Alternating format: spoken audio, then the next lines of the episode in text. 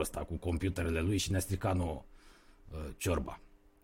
Uh, A început o zi foarte bună astăzi, pe placul meu. Ați văzut că am început cu ACDC, cu Bon Scott, vorba lui Mihai Pahonțu. Nouă ne plac ăștia de la ACDC și cu Bon Scott uh, și cu Johnson după aceea. Așa e normal dacă ești fan ACDC. Pentru că au fost foarte buni. Uh, amândoi alții nu ne plac ăștia de pe aici, de pe la noi, care se chinuie să, cântă, să cânte rock, vedetele. Avem și trupe de rock bune, dar sunt mai puțin cunoscute.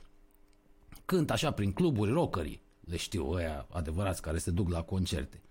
Uh, Bidman și compania, hai să o lăsăm că ăștia nu cu muzica rock. În plus am avut și o seară foarte plăcută, altfel te simți când ai tăi bat cu 9-0, 9 goluri au dat aseară. Sigur, Radu Oco, colegul nostru, cel care ne ajută la emisiune, s-a perpelit toată noaptea, până la două noaptea mi-a trimis mesaje, bă, fraților, de revoltă, de indignare, se sufoca, nu mai putea.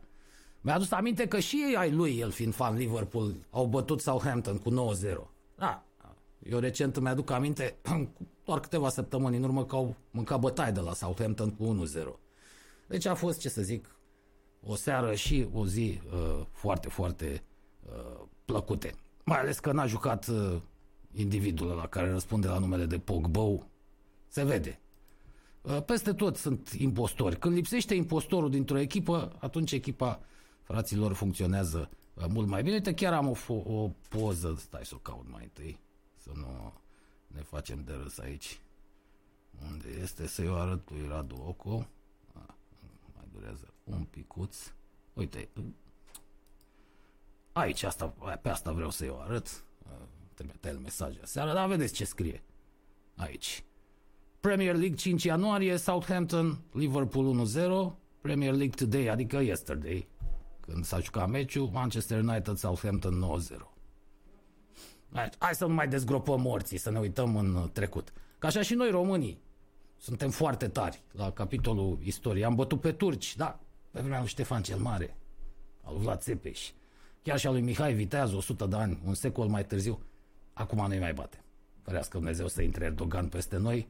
Are a treia armată sau a patra din NATO în momentul de față. Turcia, uh, super bine uh, dotați, pentru că veni vorba despre Premier League uh, și ne puneam noi problema cum antrenează ăștia de modă veche, managerii de modă veche boșorogii, păi uitați așa, cu asta.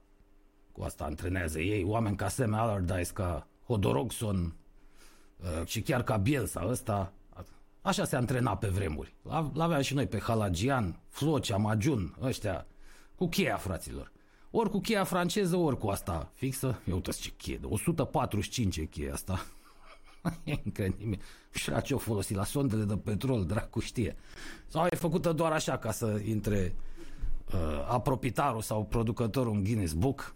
Mm, deci așa se lucrează, să știți. În lumea sportului trebuie din când în când să ții și cheia asta fixă sau cheia franceză în mână Că altfel nu te înțelegi cu unii, mai ales cu fotbaliștii.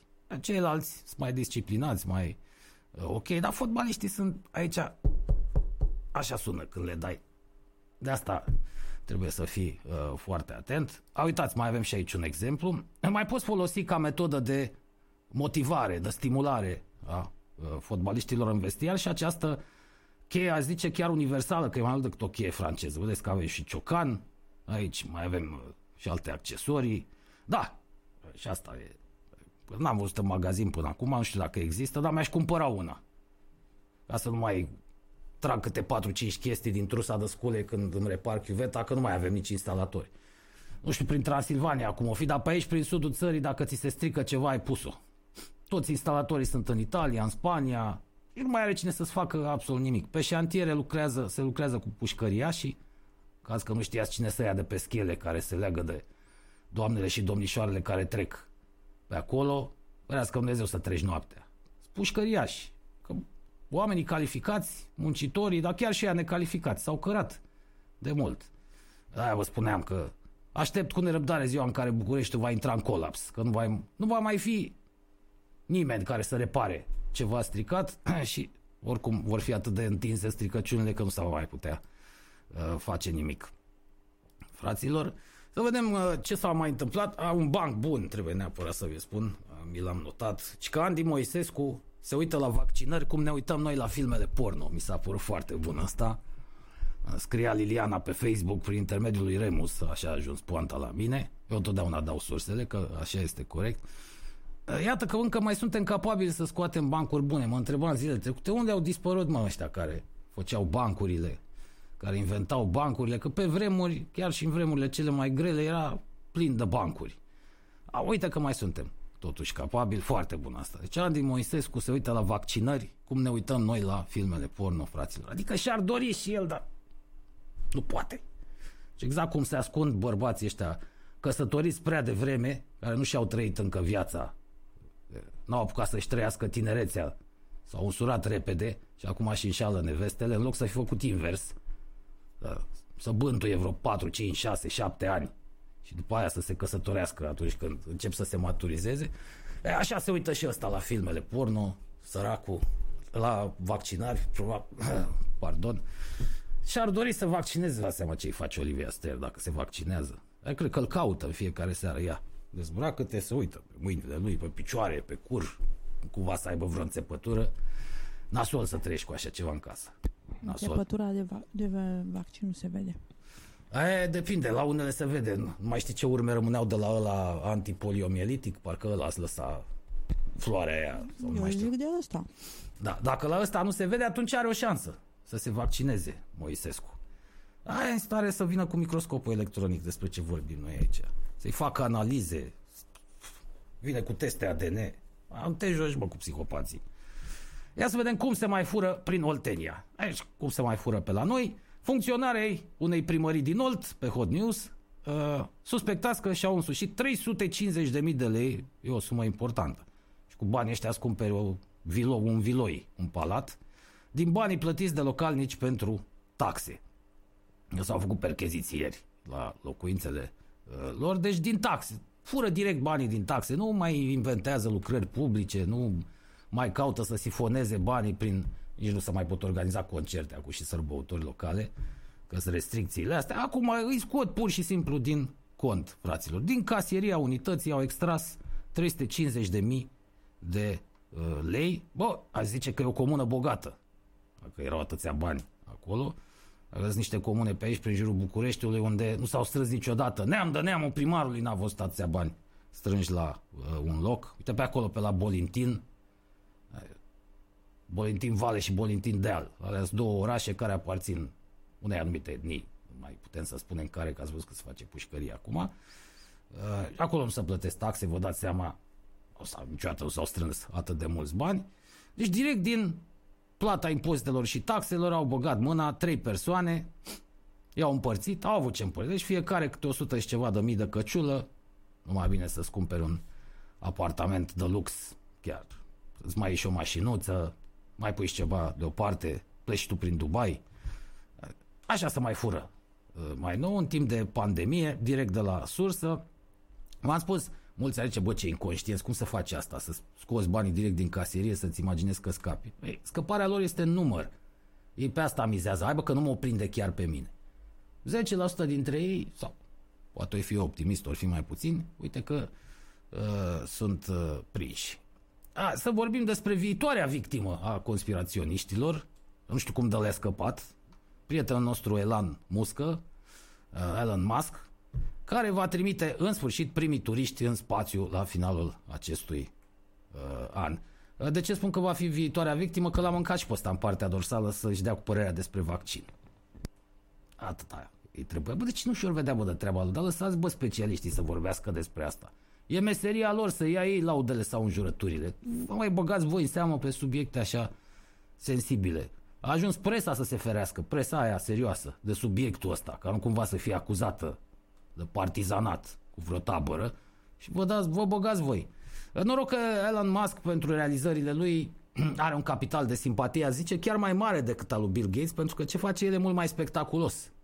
Bill Gates a contribuit mult mai mult la bunăstarea planetei. Gândim numai cât donează tuturor organizațiilor caritabile. Cred că nu există domeniu în zona asta caritabilă în care Gates să nu dea bani.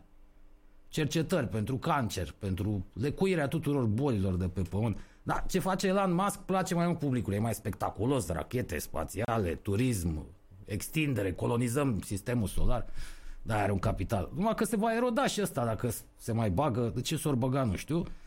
În sfârșit a reușit, oricum realizarea lui este fabuloasă, fraților. Deci NASA se chinuie de nu știu câte decenii să găsească o soluție pentru transportul ăsta orbital, una care să fie și fezabilă, să fie ieftină. Rachetele lor costă îngrozitor de mult. E, ăsta, uite, că a reușit.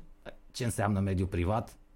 Am zis, acolo unde e stimulată competiția apar și soluțiile. NASA fiind practic întreprindere de stat, cam cum e INMH-ul la noi aia cu meteorologia care nu se pricep la nimic, totdeauna dau starea vremii greșit. La NASA, la fel, lucrurile au stagnat după campania aia din anii 60 cu războiul rece, gata, s-au funcționărit, s-au birocratizat, s-au lăsat pe tânjeală, n-au mai făcut nimic important. Uite că ăsta a găsit rachetele astea care pot fi refolosite, totul funcționează, ați văzut ce frumos aterizează când se întorc pe pământ, fără probleme. Până și în mijlocul Pacificului au reușit să facă treaba asta pe o platformă uh, și va trimite în sfârșit și primii turiști în spațiu uh, câteva zile, deci nu câteva ore. Ca așa au mai fost. Deci turismul spațial a fost inaugurat cu ceva uh, ani în urmă. Te scoteau doar așa un pic pe orbită și coboraie. Câteva zile o să stai în spațiu. Vor înconjura planeta la fiecare 90 de minute. SpaceX asta, invenția asta lui Uh, Elan Muscă, prietenul nostru, în al patrulea trimestru al anului 2030, la sfârșitul acestui an, ia să vedem cine sunt primii patru turiști uh, spațiali. Uh, unul, Jared Isaacman, în vârstă de 37 de ani, fondatorul și directorul executiv al Shift for Payments. Cineva trebuia să plătească pentru transport, deci un, măcar unul dintre turiști trebuia să aibă banul uh, gros. Numai că, iată, un gest mișto făcut de el, dacă era român. Dacă era siriac, o, o băga pe Loreta aia, la urete, Lorete, cum dracu o cheamă, asta e gagică sa. Acum, îl mai lua și pe loaza aia de fisul, Ion, Ion, Ion, Ion, Ion, Ion, Ion siriac, că el așa se numește de mai multe ori Ion decât taxul, și o și pe mufa altă, pe Ginerisa. E, Jared uh, Isaacman ăsta a donat, mă, celelalte trei locuri. Aia diferența între oamenii lor de afaceri și bișnițarii noștri. Le-a donat ca să mai vină și niște amărășteni în spațiu, că până la urmă, fără amărăștenii astea, ăștia care muncesc, nu ne-am îmbogățit nici noi, nu? Uh, și locurile vor fi uh, disponibile printr-o don- prin această donație uh, pentru un spital american de pediatrie. Deci cineva din personalul acestui spital va ocupa uh, un loc, uh, un angajat al spitalului și stați liniștiți că la americanul e ca la noi, nu va fi directorul. La noi era Oprescu direct. Ce, străinul Purcel se ducea, Prafila, Șpagafat ăștia se duceau în spațiu. Uh, se ducea așa o asistentă oarecare ce face mai ceavă. Există o uh, ierarhie. Ia să vedem. În afară de asta, cine mai Cine mai are bulanul ăsta? Cine n-a visat când era mic? Să ajungă în spațiu. Hm? nu v-ar plăcea? Așa să...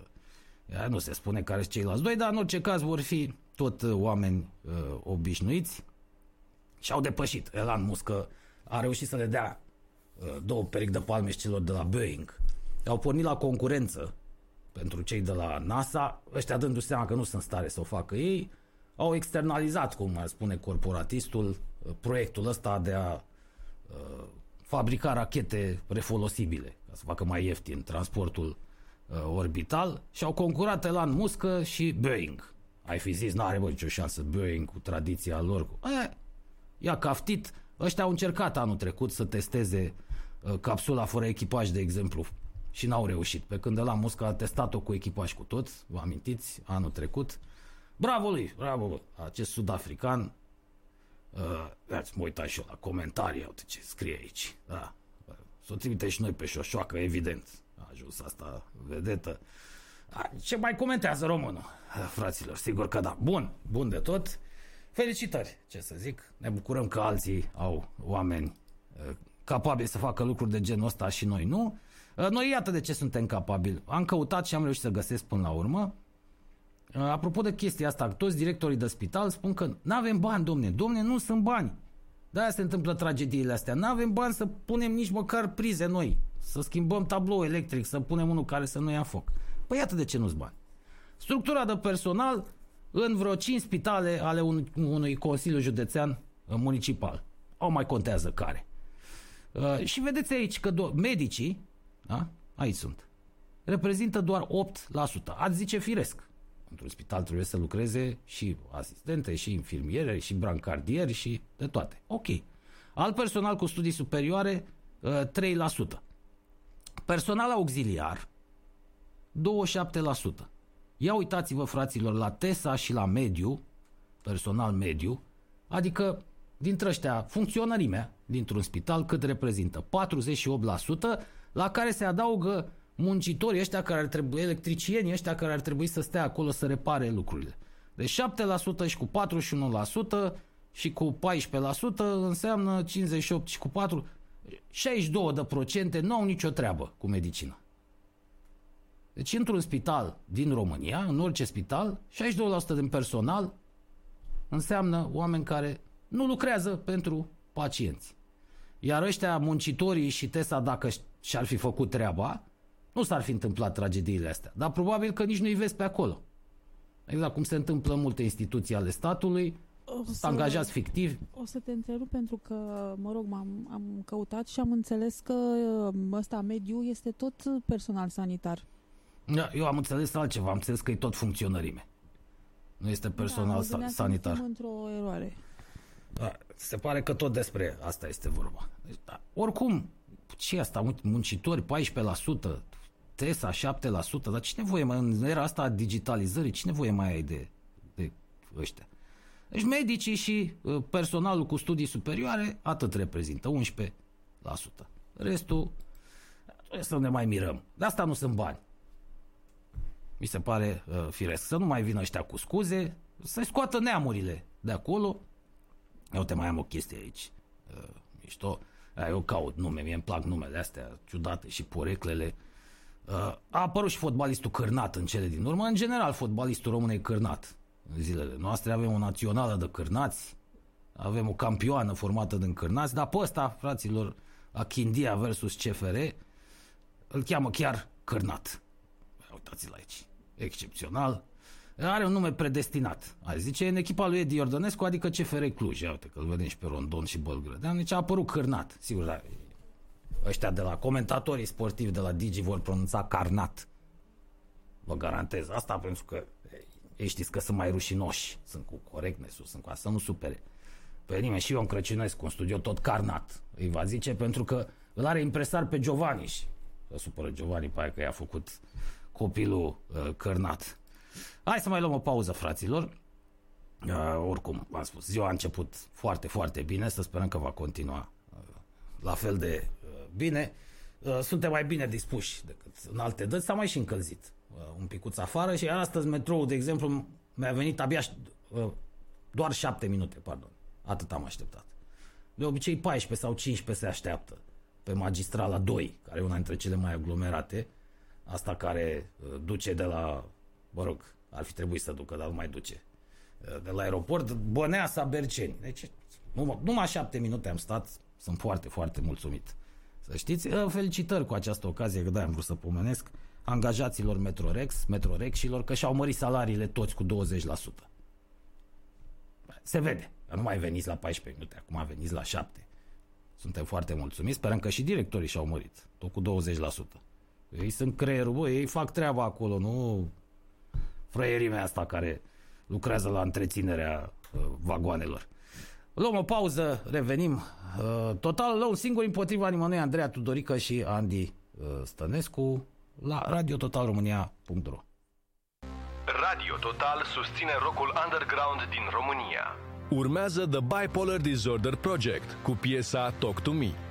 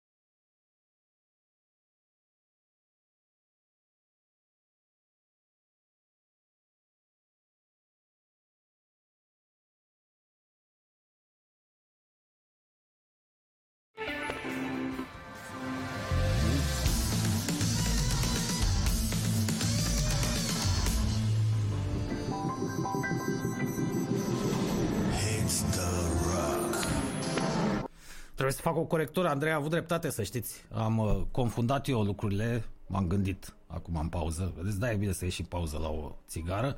Nu spun că e bine să fumezi, că nu e politically corect. Personalul auxiliar e la care freacă menta, da, personalul mediu a avut dreptate. Ea întotdeauna are dreptate. E destul de greu să recunosc, da. Ce să fac? Asta este, da. Deci a avut uh, dreptate, da? Deci 27% și cu 7, 34% ăștia sunt frecătorii de mentă, plus muncitorii. Că dacă și-ar face treaba, n-ar mai lua foc. Uh, pentru că în pauză cei care ne urmăresc pe YouTube și pe site, pe video, au văzut un filmuleț. O să le explic exact despre ce a fost vorba. Este vorba Ce despre, cu, cu, despre Wangari Maathai, uh, prima femeie de, africană care a primit uh, premiul Nobel.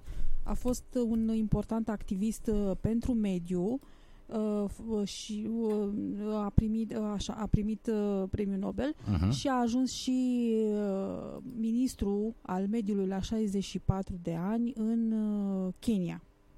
Ia uite mă Și- că ăștia sunt mai deștepți ca noi, bă. A fost, uh, am zis că în pauze să mai dăm și filmulețe. Acesta a fost o prezentare a, Bib- a Brut Nature. Da, iată, am dat repede și eu pe Wikipedia, din când în când mai folosim. E, e adevărat, trebuie folosiți Wikipedia cu rezerve.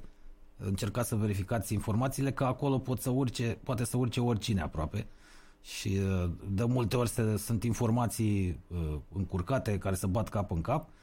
Deci, da, așa e normal să pui ministrul al mediului un activist care luptă pentru mediu. Dacă ar fi existat UDMR în Kenya, tot UDMR-ul ar fi luat, bineînțeles, și Ministerul Mediului, dar ei au noroc că nu există UDMR și atunci, uite că mai deștepți. Vedeți? Bă, până și în Africa, mă, cu toată sărăcia de acolo, cu toate problemele pe care le au, cu tot războiul ăla interminabil între clanuri, între triburi, bă, până și ăștia au început să-și dea seama în ce fel de lume trăiesc, au început să instaleze, să instaureze meritocrația chiar în unele țări. Numai la noi nu se poate, de Europa de Est. O Angari Matai, pe astea merită premiu. Ăștia merită premiul Nobel, nu uh, Yasser uh, Arafat ăla, cum v-am povestit zilele trecute. Apropo, bine că mi-am adus aminte, că mi-a scris ieri, stai să des- deschid mesajul, Mircea Felecan, e un prieten de-al nostru mai vechi, uh, care trăiește în Statele Unite, da, să ajung exact la uh, mesajul lui ca să vă explic. Ne-a mai explicat, mi-a mai explicat mie și vreau neapărat să vă spun uh, ceva legat de Black Lives Matter. Mircea Felecan trăiește în Atlanta, în Statele Uimite, de 20 de ani. Deci, e foarte bine plasat ca să ne explice. Uh, mi-a zis că sunt într-o eroare uh, cu BLM asta, cu Black Lives Matter. Nu poți înțelege ce e rasismul dacă n-ai fost pus în situația lor foarte corect. Mulți alți din state nu-l înțeleg. E posibil și asta, cu depinde și care e ponderea afroamericanilor în anumite locuri. Uh, ia să vedem că ne dă el aici un exemplu. Am prieten de culoare care a fost oprit în trafic de polițistul alt doar pentru că avea un Lexus. Bă, Lexus nu-i mare mașină, cum am fac și eu o paranteză, nu că m-aș pricepe la mașini. Mi se pare curată snobeală. Uh, Până în anii 90 erau zone în Georgia, e, acolo în sud, da, totdeauna au fost probleme, în care afroamericanii n-aveau dreptul să-și cumpere case. Și azi dacă ai aceeași pregătire, dacă ești alb, câștigi mai bine decât un negru cu aceeași pregătire, că e împrumut de la bancă, rata e mai mare dacă ești de culoare, chiar dacă istoricul tău de credit e la fel cu cel al unui alb. Și mai este o grămadă de exemple. Fiind de culoare, riscul să te împuște polițistul e de 5 ori mai mare în state decât dacă ai fi alb. Sunt statistici ce se pot uh, uh, verifica. Uh, foarte corect, i-am scris și eu, stimate domn, noi nu trăim acolo, a- avem încredere, mergem pe încredere. Uh, De, de altfel, cei care ne urmăresc, în general, sunt oameni inteligenți și oameni integri. La noi nu se uită hoții și escrocii că nu le-ar plăcea să audă ce spunem noi uh, aici. Uh, Poate că m-am exprimat și eu uh, un pic irreverențios și nu s-a înțeles și fac încă o dată precizarea asta. Eu nu contest problemele de acolo, mai ales că nu le cunosc, că nu trăiesc acolo. Ce, ce vreau eu să scot în evidență este că cineva, nu spunem cine, persoane importante, încearcă să profite de toate problemele și tensiunile existente în societate, am mai spus asta, inclusiv uh, chestiuni care țin de discriminare și de rasism, ca să bage și mai tare zăzania între oameni. Uh, Mie tare mi-e teamă că aceiași sponsori plătesc și campaniile extremiștilor de stânga și pe cele ale extremiștilor de dreapta. Și am mai explicat de ce. Și aici nu e nicio teorie a conspirației. Există acest curent de opinie în rândul politicienilor de multă vreme, nu de azi de ieri, și al marilor granguri, mari oameni de afaceri, uh, că războiul este cel care aduce dezvoltare tehnologică, accelerează dezvoltarea în toate domeniile, aduce profituri mari, nu doar bogătanilor, ci și societății și da, e foarte greu de combătut teoria, pentru că cifrele cam așa arată. Am spus, Statele Unite, la startul celui de-al doilea război mondial, aveau un PIB de șase ori mai mic decât al uh, țărilor din Occidentul European, la sfârșitul războiului aveau un PIB de 16 ori mai mare decât al tuturor celorlalte uh, state. Toate domeniile s-au dezvoltat accelerat pentru că armata în timpul războiului înghite tot. Are nevoie și de alimente și de uh, medicamente și de uh, uh, îmbrăcăminte, absolut tot lucrează pentru armată, tot banul public este direcționat pentru efortul de război și mi-e teamă că acest curent împinge lucrurile astea la extrem. Sigur că discriminare încă mai există, rasism încă mai există, sunt țări care l-au eliminat, țări care n-au reușit să elimine discriminarea, asta sistemică, uh, așa zis, legală, uh, dar uh, de aici până la provoca un război e distanță lungă. Deci asta mă deranjează pe mine și mă de- mai deranjează impostorii, că de-aia v-am arătat poza de ieri. Aia n-aveau mutre de oameni care susțineau populația afroamericană uh, pentru că uh, le pare rău că sunt discriminați ăia. Erau niște extremiști dintre ăștia. Antifa, de exemplu, pe mine este o organizație teroristă. Asta este foarte, foarte clar. E o organizație de extremiști de stânga. Ei chiar, de fapt, de dreapta. Ei sunt fasciști, ci că luptă împotriva fascismului. Uh, și mă deranjează că își arogă dreptul ăsta de a vorbi în numele comunității uh, gay sau în numele comunității afroamericane, când ei n-au nicio legătură, nu le pasă de asta, ei vor doar anarhie. Deci pe aia îi țintesc eu. Uh, Dacă Black Lives Matter, curentul și organizația sunt ok, uh, nu fac decât să mă... Uh, asta n- nu face decât să mă bucure. Din fericire, v-am zis, sunt totuși optimist, pentru că America are niște instituții, niște legi. Oamenii de acolo au o anumită mentalitate.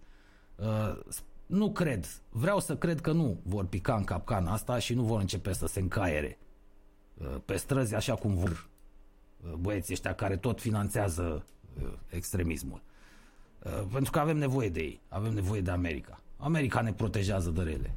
Că ne convine sau nu, le convine unora sau nu, fără ei am fi morți, fraților.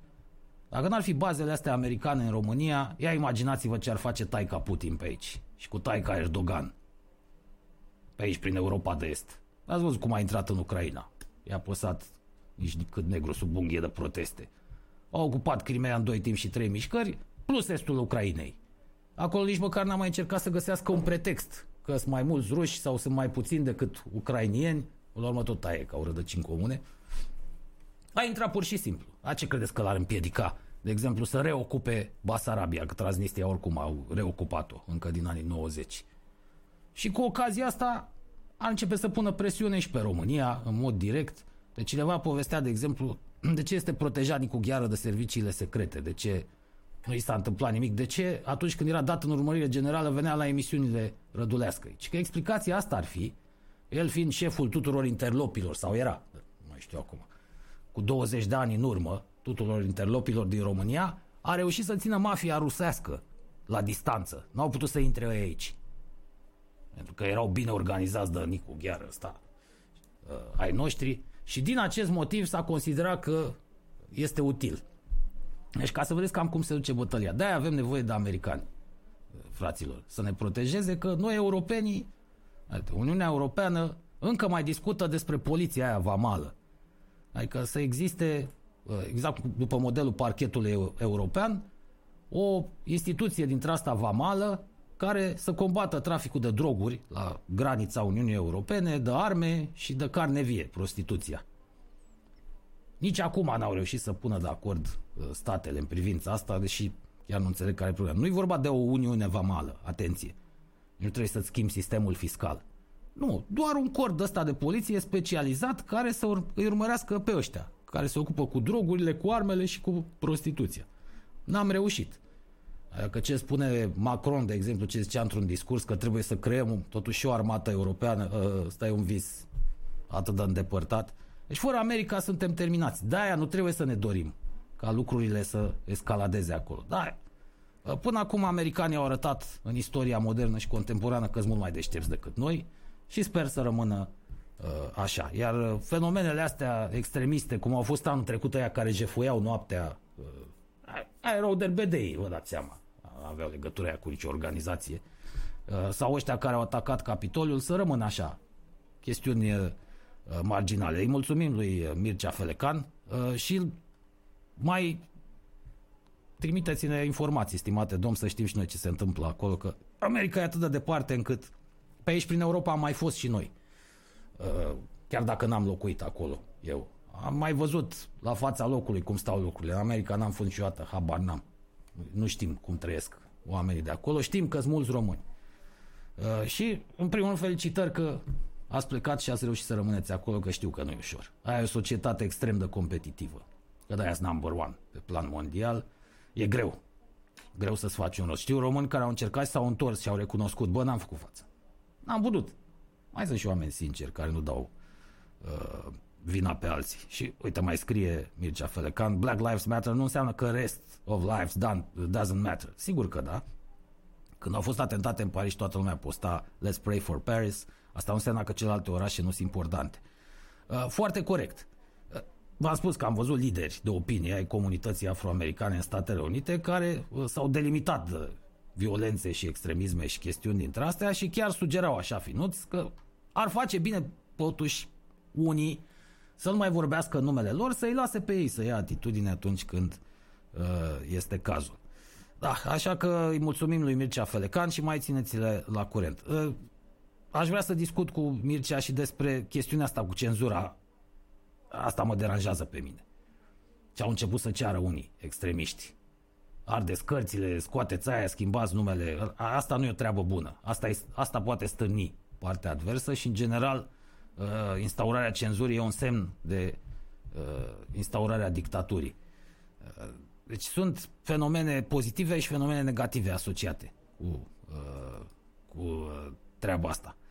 Uh, Să nu uităm, zice Sebi Răducu, că TVR-ul l-a dat pe Ștefan cel Mare ca cel mai iubit român. Da, știu că au făcut concursul la stupid, a ieșit cel mai iubit român. E bine, eu zic că e bine că a ieșit Ștefan cel Mare și n-a ieșit Shelley.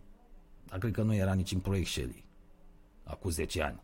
El are 8 ani sau nu știu cât are. Marele formator, marele influencer al zilelor uh, noastre, un război la fel de cucernic ca sponsorii lui Florin Salam. Uh, uh, că pe ăsta l-ar nu- s-ar numi, stai că mi-a scris cineva, uh, Edi, mi-a scris, s-ar numi chiar Cârnaț, nu Cârnat. Cârnaț, ci că îl cheamă. Genial. Acum, dacă Ce nume? e, eu aș zice să nu ne mai luăm de numele oamenilor. Dacă mă întreb pe mine, eu fiind polițistul bun în toată treaba asta. Păi da, dar nu pot, nu pot să mă abțin. Dacă te cheamă Cârnaț, Încearcă. sare în ochi, Nu, nu suntem pot. toți Nu. așa norocoși la nume. Că Dar schimbă-l, până la bă, urmă- frate. Ei, na, că Dar cine te parcă e și împiedică? așa, așa simplu. E adevărat, cu numele, Aia ce mare lucru. cu numele te naști până la urmă, nici nu-i vina nimănui. Asta- Numele astea vin din porecle și dacă, ca să nu, ca să eviți discuțiile și glumele proaste și toate astea, ți le poți schimba, că acum e Bă, legal. dacă pe el nu-l deranjează, nu știu de ce te deranjează pe Dar nu mă deranjează, mie chiar îmi place să văd numele astea. TV, la TVR e plin, să știți. Dacă sunteți atenți la emisiunile lor, la final, când curge genericul ăla, numai de-astea vezi. Ceapă, usturoi, fleică, ceafă de porc, salam, deci parizer tot. Au numai dintre ăștia. De, zici că e o condiție la angajare să ai un nume de meserie sau de animal sau de mâncare sau ceva. N-am înțeles niciodată. Uh, bun, să vedem ce alte subiecte ne mai oferă uh, ziua de astăzi mi-am mai notat eu. Ah, să nu uit, s-a băgat în seamă și Cozet, Kiki rău pe chestiunea cu Elon Musk, spunând că ea este fan al lui Elon Musk. Iată, zice ea, iată unde au ajuns alții și noi încă ne certăm pe... Păi din cauza cui? Am ajuns să ne certăm pe fleacuri și pe țevi abandonate și sparte, estimată doamnă, nu din cauza voastră a politicienilor. A, eu zic că, mai ales că sunteți nou intrat în politică, veniți cu niște idei cum să reparăm rețeaua de termoficare a Bucureștiului. Vă dau un exemplu, că acum locuiți și noastră în București, că trebuie să veniți la Parlament. Dacă Nu ne interesează dacă sunteți fan Elon Musk sau nu. Pe noi ne interesează că acolo în Parlament să veniți cu niște inițiative legislative care să mai reducă birocrația și să mai deblocheze upgrade-ul ăsta de care avem nevoie, atâta nevoie în infrastructură. Lăsați-ne cu... Că nu... chiar nu ne interesează ce filme vă plac dumneavoastră. Ce... Nu, nu pentru asta v-au votat oamenii. Să le spuneți că sunteți fan uh, Elon Musk. Nu. Ci ca să faceți ceva concret. Până acum singurul lucru con- concret pe care l-am înțeles de la noastră este că România ar trebui să renunțe la proprietăți. Mi-a plăcut. Dar n-am să vă uit pentru aia. A, și nu sunteți singura. Ați mai avut vreo doi colegi care au spus chestia asta. Aștept să renunțați, stimată doamnă, la toate proprietățile noastre și ale familiei, să le donați. Ca să ne dați și nouă un uh, exemplu bun. Uh, cât despre exemple rele, iată ce spune, uh, intrăm iar pe ziarul lui Cartianu, bă, fraților, până în alta, bă, că e cea mai bine informată publicație online. Ce zice un medic român, stabilit în Belgia, actualmente medic belgian, uh, care îngrijește acum un mare ars, cum li se spune, uh, venit din uh, România. Ce zice despre sistemul nostru de sănătate? Vă aduceți poate aminte cei care ați văzut știrile, dacă nu n-ați pierdut nimic că vă ținem noi la curent. Au fost săptămâna trecută, mă rog, în ultimele două săptămâni, un caz la Constanța, un om a fost electrocutat grav, deci arsuri din trale electrice, astea sunt foarte, foarte grave, și l-au plimbat ai noștri pe aici printre spitale, la un moment dat, bineînțeles că familia a făcut eforturi extraordinare, a reușit să obțină pentru el posibilitatea asta de a fi trimis uh, și vindecat acolo, sperăm, în, uh, în Belgia și l-au plimbat printre avioane. Da. Uh, cazul este relevant pentru ce se petrece în spitalele românești, scriu și cei de la ziariști.com. Au fost niște chestiuni care nu sunt nici comice, nici tragice. Sunt ceva de domeniul imposibilului cu acest pacient. L-au urcat mai întâi într-un avion al armatei. Aeronava s-a defectat imediat după decolare, a trebuit să revină pe aeroportul Otopeni. De acolo a fost adus înapoi la Spitalul Floreasca, o adevărată fabrică a morții la noi. După aia, iarăși să-l transporte cu un alt avion. În cele din urmă au reușit. Și uite ce spune medicul Ciprian Isacu despre starea acestui pacient, de care și-a bătut joc medicina românească. L-au plimbat între spitale și între avioane a avut mare noroc că n-a murit în perioada asta. Sunt patru bacterii plus o ciupercă. Dar astea sunt detalii, zice el. Am vorbit cu familia. Se luptă în viață, l-am operat deja de trei ori. Există uh, niște riscuri, mă rog, trecem peste de, detaliile astea. Uh, nu contează că n-a avut avion, că a fost zăpadă, că avionul era mic, că s-a stricat. Trebuiau să-l desfacă și să-l curețe, să-l spele, nici asta ci că n-au făcut. Au produse, cum pot să spună că n-au nimic. Apă cu săpun, mă. Nu l-au spălat cu apă cu săpun. Apa cu săpun n-au omorât pe nimeni. Deci măcar cu apa și săpunul puteau să-l dezinfecteze un pic, ci că nici asta nu făcuseră pentru el. Două săptămâni l-au plimbat și nici măcar nu l-au spălat un pic cu apă și săpun pe bietul om. Ce dracu faceți în spital? În spitalele alea, zice Ciprian Isacu, medicul român stabilit în Belgia. Iată ce se întâmplă, că de-aia vă spuneam, fugiți, feriți-vă fraților de spitale, de spitalele din România, că e groasă. Altora însă, să știți că le merge bine. A, uitați, pe cine avem noi aici în poză? Boierul Dinescu. A avut și el o problemă. De când era mic vrea să facă boier. Vremea boierilor a trecut. El încearcă pe undeva să trăiască într-o altă uh, epocă. Uh, e mare podgorean, cum se spune acum. Face un vin foarte prost. Am gustat. Oribil, absolut oribil. Nu le are omul. Da, ce să-i faci? Bine, aici vor sări niște cunoscători uh, dintre ăștia plătiți să vorbească de bine despre vinul lui. Stați liniștiți, că la băut ne pricepem cu toții. Știu când un vin e prost sau când nu. În general, dacă te apucă burta după ce l-ai băut, vinul, uh, fraților, este foarte prost. Și aveam pe aici aia, uh, apropo de Mircea Dinescu, mare vedetă, bineînțeles, post-decembristă, disident, amintiți că vă vorbeam mai despre disidenții ăștia, care au apărut ca ciupercuțele după ploaie, după 90, am aflat că aveam atâția disidenți care luptau împotriva regimului, mamă și ce mai luptau ei împotriva lui Ceaușescu. Ciudat, noi n-auzisem de ei. N-am văzut niciodată unul în stradă cu o pancartă. Dacă vreți să vorbim despre disidenți, hai să vorbim despre Navalny, care, uite, a riscat, tocmai a fost condamnat în regim de urgență. S-a întors în Siberia. Asta e disidență, tăticu. Și alți lideri ai opoziției din Rusia care au fost asasinați. Aia este disidență. Nu ce ați făcut voi. Că l-ați înjurat pe nu știu care șef de partid și din cauza asta ați fost mutat cu serviciu de la Iași la Timișoara. Da, Dinescu, sigur, putea să spună, a, uite, astea sunt imagini de la proces. E, ăsta e, bă, disident. Ăsta este un erou. Așa arată, fraților, un disident. Așa arată un lider de opinie. Omul ăsta și-a riscat pielea. Ia uite, ce-i transmite soției. Face inimioare acolo. Ăsta da, nene. Ăsta merită statuie pentru ce a făcut. Deci el se sacrifică acum ca să țină flacăra asta a speranței aprinsă pentru ruși. Ca să le spună oamenilor simpli, bă, nu suntem toți un lași, nu suntem chiar un popor de lași. De asta o face cele din urmă. Iată că am avut răspunsul, că din protestele alea, că să va alege nimic, Putin nu e ușor de dat jos. Ia să vedem averea și afacerile disidentului nostru, care de fapt n-a protestat împotriva nimănui. Reprez, restaurantul Lacrim și Sfinți din centru vechi al capitalei. Restaurantul Politică și Delicatețuri din spatele Halei Traian. Politică și Delicatețuri din Pitești. Codac cu cramă, restaurant, camere de dormit. Două apartamente în București, teren intravilan în Constanța, asta din ce a declarat el. Tractoare, tractorașe, combină, mașini, două afaceri importante pentru a scoate pe piață vinul moșierului din Podgoria personală. A încheiat în 2002 un contract de arendă cu Academia Română, prin care a primit pentru 12 ani dreptul de folosință a 50 de hectare de vie în localitatea menționată. De ce tocmai Dinescu o fi încheiat contractul ăsta cu Academia Română? Dar de ce n-a încheiat Cărtărescu, de exemplu? Ce lui Cărtărescu nu i-ar plăcea și lui la țară? Cărtărescu n-a fost disident.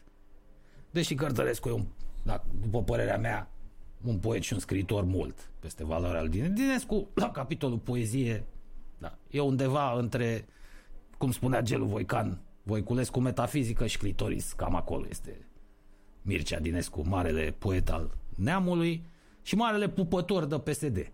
El cu asta s-a ocupat toată viața. A mimat opoziția în primii ani. L-am fipt Iliescu acolo, bă, fă că ești dușmanul nostru, ca să nu vină alții adevărați, reali, autentici. După care, când n-a mai fost nevoie să mimeze, a, s-a dat cu PSD-ul pe față. Uh, coincidență, cele 50 de hectare de vie arendate de la Academie se află chiar peste drum de conacul personal. Mm, ca să vedeți. În afacerile astea cu Academia Română a apărut o singură problemă, că o parte din proprietățile ajunse pe mâna lui Dinescu erau revendicate înainte ca el să devină moșier de dolji. În mod legal, instituțiile statului nu ar trebui să încheie niciun fel de afacere atât timp cât obiectul contractelor se află în litigiu. Așa spune legea de la noi. Nu se respectă. Câte terenuri și câte imobile aflate în litigiu n-au fost înstrăinate de statul român și au mai văzut aia ceva, au mai recuperat ceva. Eu am un prieten care a pățit-o. Moștenise un apartament în București uh, de la mama soacră, l-a cumpărat, asta cu chirie, o vreme după care, domne, dacă e de vânzare, și statul l-a vândut. A întrebat, s-a interesat, a încercat să facă săpături, doamne, să nu fie revendicat, că e un imobil vechi construit în perioada interbelică. Nu i-a primit toate asigurările sub semnătură. Ce să vedeți, era revendicat, fraților. Era revendicat și era, erau niște drepturi litigioase preluate de uh, câțiva interlopi și bineînțeles că în luptă cu ea a pierdut. Ceea în cele din urmă au reușit, fiind uh, în anturajul politicienilor noștri, să recupereze întregul bloc de lângă parcul Cismigiu și prietenul meu a rămas cu buzele umflate. Credeți că l-a despăgubit statul să-i fi dat banii înapoi? Never. Procesul durează și acum a început acum 10 ani. Nu se va termina niciodată. Nu-i mai pupi. Deci așa și Torșu Dinescu, disidentul. Iată ce bine o dă reprezentantul stângii inteligente și curate. Toarșu Mircea Dinescu, văd că în continuare este plătit de TVR să molfăie la ore de maximă audiență. Cu asta se ocupă el. Asta, asta e divertismentul în viziunea lui Dinescu. Să molfă în fața publicului, să mănânce acolo, să scurgă zeama de la porc pe bărbie și să schimbi prietenii lăutari cu care chefuiești tu. Bine, măcar că nu cheamă maneliști, adică ce al lui al lui. Lăutarii sunt interesanți, muzica lăutărească e chiar mișto. Da, aș prefera să-i văd în altă companie, în compania unui om care chiar să merite să apară într-o asemenea ipostază, nu a acestui mare disident. Dacă ăsta e disident Navalny, ce dracu mai fi, fraților? Bun, este ora 13, mai luăm o pauză, revenim singuri împotriva uh, nimănui și a tuturor uh, la radiototalromânia.ro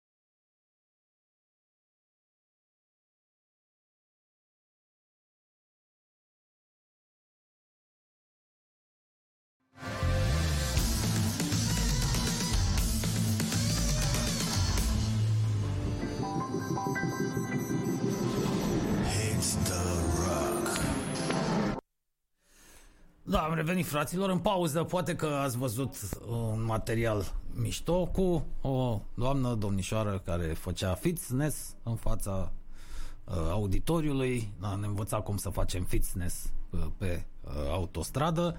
Imaginile le-am văzut și eu uh, zilele trecute, sunt din Birmania, din Myanmar. În spatele ei, chiar în spatele ei, tocmai se dădea lovitura de stat. Coloana aia de mașini negre pe care ați văzut-o uh, se îndrepta către... Uh, ia uitați-vă. Încep să vină uh, băieții, încep să apară băieții care dau lovitura de stat, așa, câte o ia uitați. După aia în armată, dita mai ganul deasupra. Deci astea sunt mașinile armatei care tocmai dădea lovitura de stat, dar ea continuă să facă fitness acolo, neînțelegând ce se petrece în spatele ei. Genial. Este. Ia uite. Sunt și explicațiile. Deci acolo se întâmplă. Ăștia se îndreptau spre Parlament să-i chilărească pe oposanți. I-aș vedea acolo de treabă. Uite, și-a, și-a pus, și-a întins și covorașul, frumos, faceți fitness, faceți mișcare, aer curat, ah, ce bine e să trăiești. Ah, în spate chilăreală. Mai am și eu aici o imagine, o fotografie uh, foarte bună. Uh, mai știu cine mi-a trimis-o, de unde am pescuit-o. De obicei dau sursa, dar uite că acum am uitat. If you're having a shit day, remember that at least you didn't go on BBC News with your dildo on your bookcase. Da, trebuie să mărești poza ca să se vadă. Hai că vă măresc. Deci avea dildoul, cum s-ar zice pe la noi, fraților. Imediat să mișcăm un picuț imaginea. Uitați-l aici. Aici este un dildo, bibliotecă printre cărți. Yvette Amos, BBC Wales. Era corespondenta BBC din țara Galilor. A uitat care dildou, dita mai e dildoul în bibliotecă și a intrat în direct la BBC. Genial, genial, da. E multă lume necăjită, bă, pe lumea asta, mulți, uh, mulți proști. Acum, să nu spuneți că e vreo femeie deșteaptă asta, cum să ții dildo în bibliotecă, bă. Dar ăla e loc să-l ții printre cărți, dă-o naibii de treabă. Deci să nu ne mai plângem când avem câte o zi proastă. Vă dați seama că după asta, orice ar mai face ea în carieră, nu va scăpa de această imagine. S-a terminat. Bă, nu o să mai ia nimeni niciodată în serios. Gata cu cariera ei.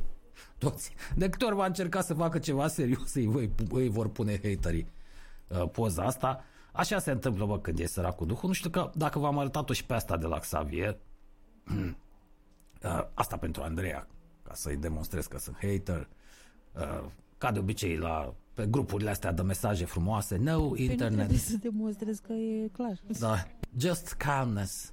Uh, a pus acest domn fotografia cu o cabană frumoasă la munte. I-a scris Xavier. And snakes. Just calmness and snakes. Și țânțare ori fi cine știe. Da, și țânțare, vă dați seama, grupa mare. Da, este un loc în care șarpele s-ar simți foarte bine. Poți să stai cu el la masă, poți să te uiți cu el la meci, dacă ai... Da, nu, că zice că nu are internet. Da, deci stai cu șarpele la masă. Asta e tot ce poți să faci. Vorba aia, șarpele e cel mai bun prieten al omului atunci când trăiești în junglă. O cobră e bine să ai, că aia mănâncă alți șerpi. Cobra aia regală. Aia da. Depinde cum te înțelegi cu ea. Cobra nu te mănâncă, dar s-ar putea să o deranjezi la un moment dat. E mai nervoasă, așa mai ciufută de felul ei și să-ți ardă o mușcătură. Mai am aici încă un mesaj foarte mișto uh, de la Emilia Becheru. Eu nu sunt moldovean, că scria ea pe un grup apropo de discuția aia cu bebelușul omorât de popă. Uh, dar asta este, sunt ortodoxă, nu de altă religie. Îmi pare rău, Dumnezeu să-l ducă lângă ingineri. Pe ăla micu. E, și iată am aflat, fraților, în sfârșit, una dintre tainele universului, ce-l obsedează pe om? Omul, nu așa, se teme de imensitatea timpului. Se teme de eternitate. De-aia omul vrea să ajungă în rai, dar iată, am aflat că nu ajunge oricine în rai, numai inginerii. Sau, mă rog, inginerii sunt deasupra ei fiind îngerii, adică exact armata lui Doamne, Doamne, ăia care fac ordine și disciplină, și în rai și pe pământ, deci trebuie să fii inginer ca să intri în corpul îngerilor. Asta e o veste proastă pentru toți cei care s-au chinuit să facă o școală alta decât una care să elibereze diplome de inginerie. Și deci dacă ești arhitect, dacă ești muzician, dacă ești medic, medicul, bă, care salvează vieți, degeaba. Hai să intri în corpul îngerilor, numai inginerii ajung acolo. ce am înțeles de la Madame Becheru este ce legătură are faptul că uh, moldoveanca sau olteanca sunt sau nu de origine, origine sunt de religie, pardon, ortodoxă. Eu nu sunt moldoveancă, sunt olteancă, dar sunt ortodoxă. Adică ce olteniți sunt ortodoxi? Mă rog, olteniți sunt olteni, în general. Ei sunt... Oltean înseamnă mult mai mult. Deci e ceva deasupra religiei, deasupra națiunii, Eu deasupra... zic să nu insistăm. oricui, că e olteanul clar e oltean. Despre ce e vorba. Da, deci inginerii sunt, bă. Ăia sunt gerii în rai. Nu ești inginer, nu existi în fața lui uh, Dumnezeu. De când au venit românii la NASA cu birocrația, după ei a renăscut muscă ăsta cu SpaceX-ul, da, s-ar putea să aibă dreptate. Ovidiu uh, Chirițescu, sunt români la NASA, noi știm că au ajuns acolo. Ce moștenire, ce bagaj cultural să aibă românul când ajunge la NASA? Birocrația, că la noi, dar și în general la europeni, birocrația, nemții ci că sunt campioni, ei iubesc cel mai mult birocrația. Nu știu cum, dracu reușesc să fie și eficienți cu toată birocrația lor. Cine să mai dea bani la NASA că mulți dintre americani cred că pământul e plat? E, cred că mai mulți români decât americani sunt ăștia cu pământul uh, e plat. Cu mențiunea că Boeing a luat și mai mulți bani de verificat, parcă SpaceX a luat un miliard, iar Boeing 4. Păi, da, aici a contat sigur pe digriul. Deci Boeing a cheltuit 4 miliarde degeaba, iar uh, Elon Musk, prietenul nostru, i-a cheltuit cu uh, folos. Uh, știu, mulți vor obiecta, ai, nu-i mai, nu-l mai ridicați pe ăsta în slăv, care are contracte numai cu statul. E adevărat, pentru că a intrat pe zona asta de uh, uh, ecologie, de energie verde, mașini electrice, cineva trebuie să financeze cercetările. Ați văzut că și alea pentru vaccin sunt plătite de Statele Unite. Cercetările n-au fost plătite de companiile farmaceutice, ăia care au produs vaccinul, ci de clienți, direct. Statele Unite, Uniunea Europeană, Marea Britanie, ăștia au plătit. Așa și în uh, celălalt domeniu. Sunt statistici false. Uitați-vă pe site-ul FBI, veți vedea care sunt statisticile adevărate. Nu luați totul procentual, luați în cifre brute. Abar n-am, dar pe mine mă interesează totuși părerea unui om care este acolo. Contează mai mult. Dacă nu te duci la fața locului să vezi despre ce este vorba, uh, e mai greu. Uneori și statisticile pot să te uh, păcălească. Fascistul de Trump, nu, Trump nu este fascist. Că zice el că n-a mers pe calea, sigur, e ironic aici, când scrie, scrie fascistul între ghilimele, n-a mers pe calea asta a războiului. Uh, Păi nu, că probabil că de asta nici nu l-a iubit foarte mult sistemul politic. Ați văzut că până și republicanii erau împotriva lui. Dar el are alte probleme. A făcut alte rele, Donald Trump. Dacă era într-adevăr de partea poporului, de partea oamenilor, uh, trebuia să încerci să nu învrăjbești societatea mai rău. Ori el n-a făcut altceva decât să pună gaz pe foc. După Donald Trump o să le fie foarte greu republicanilor, să știți, să scape de pata asta, să mai convingă electoratul de dreapta. Uh, Sper ca următorul candidat al republicanilor să fie totuși un om uh, uh, serios. Donald Trump are merite la capitolul marketing, acolo da. Tipul totdeauna a fost uh, genial. Uh, Peste patru ani vor câștiga republicanii, e deja dezastru ce au pus democrații prin administrația lui Biden. Să vedem. Abar n-am, acum e abia la uh, început. Uh, nu mai au nicio șansă să scrie altcineva să câștige în SUA. Mă rog, aici e o discuție întreagă despre ce se întâmplă. Nu avem timp să intrăm în detalii. Uh, despre republicani și democrați, plus că e destul de greu, v-am spus, dacă nu trăiești acolo, e greu să-ți dai seama care e percepția oamenilor, ce îi interesează de fapt pe americani, mai ales pe oamenii de rând. În primul și în primul rând, ce își doresc ei de la conducătorii lor. Noi știm ce ne dorim de la conducătorii noștri din Europa și bineînțeles că uh, ei nu ne oferă ce ne dorim noi. Madame Merkel are grijă de fiecare dată să nu se întâmple ceva cu băncile, dragă. Nu cumva se întâmple ceva cu băncile, că dacă intră băncile în faliment, aoleo, ce ne facem? De parcă nu asta este esența capitalismului și a pieței libere. Cine e deștept, crește. Cine nu, dă faliment. Deci care e problema că dă faliment o bancă? Apare alta, nu rămâne nicio nișă neocupată. E exact ca în natură. Și în politică, și în economie. Dar care e problema dacă dă o companie faliment? Aia e, o să vină altă companie. Nu, aia, ei au grijă. Nu cumva să... De unde iau bănuțul pentru campaniile electorale? Uh, Ce părere ai, zice Ovidiu, de rezultatul de aseară lui Smigel? N-am... Solskjaer, adică n-a mai dat Man United 9-0 de un secol. A fost noroc. Pur și simplu noroc. Nu știu ce a fost în capul lui Hase Schnitzel, managerul celor de la uh, Hasehüt îl cheamă. de la Southampton când l-a băgat pe puștiul ăla care a luat cartonaj roșu în minutul 3, dar de acolo s-a rupt tot. Altfel n-ar fi fost ușor de bătut. Ei trec printr-o perioadă mai puțin fastă, cu accidentări și alte cele.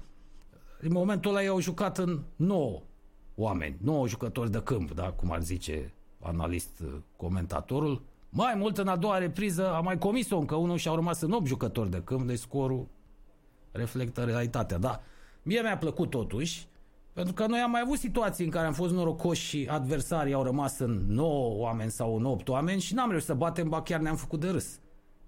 Măcar lecția asta am învățat-o cum să profităm de uh, Bulan. La capitolul Bulan, bulgar vorbind, Smigăl al nostru are, el și cu neapiții. Amintiți Victor Pițurcă ce noroc avea tragerile la sorți uh, când era selecționez, selecționezul României.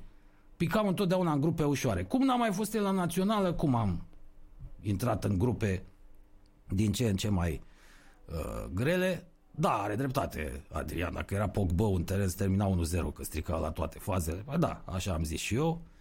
Cu Pogba și Filimon Jones, aia, ce figură, bă, Filimon Jones. Că uneori mă încălzește să știți treaba asta, să văd că au, au și străinii faliților, nu numai noi, uh, pe ai noștri, tot patru poezi români. Eminescu, Nikita Păunescu și pe patru Dinescu. Au, bă, cu Eminescu și Nikita ai nimerit tot, dar Păunescu și Dinescu. Lui Marius îi place să ne bage câte o strâmbă așa, să ne enervăm. Și apreciem chestia asta pentru că avem nevoie de uh, un dialogul ăsta mai contondent să ne țină și pe noi în viață. Până și politicianul Rashford a dat două boabe. Da, mai nou am văzut că e o modă și printre sportivi să intre în ce în ce mai tare în politică. A nebunit lumea, fraților.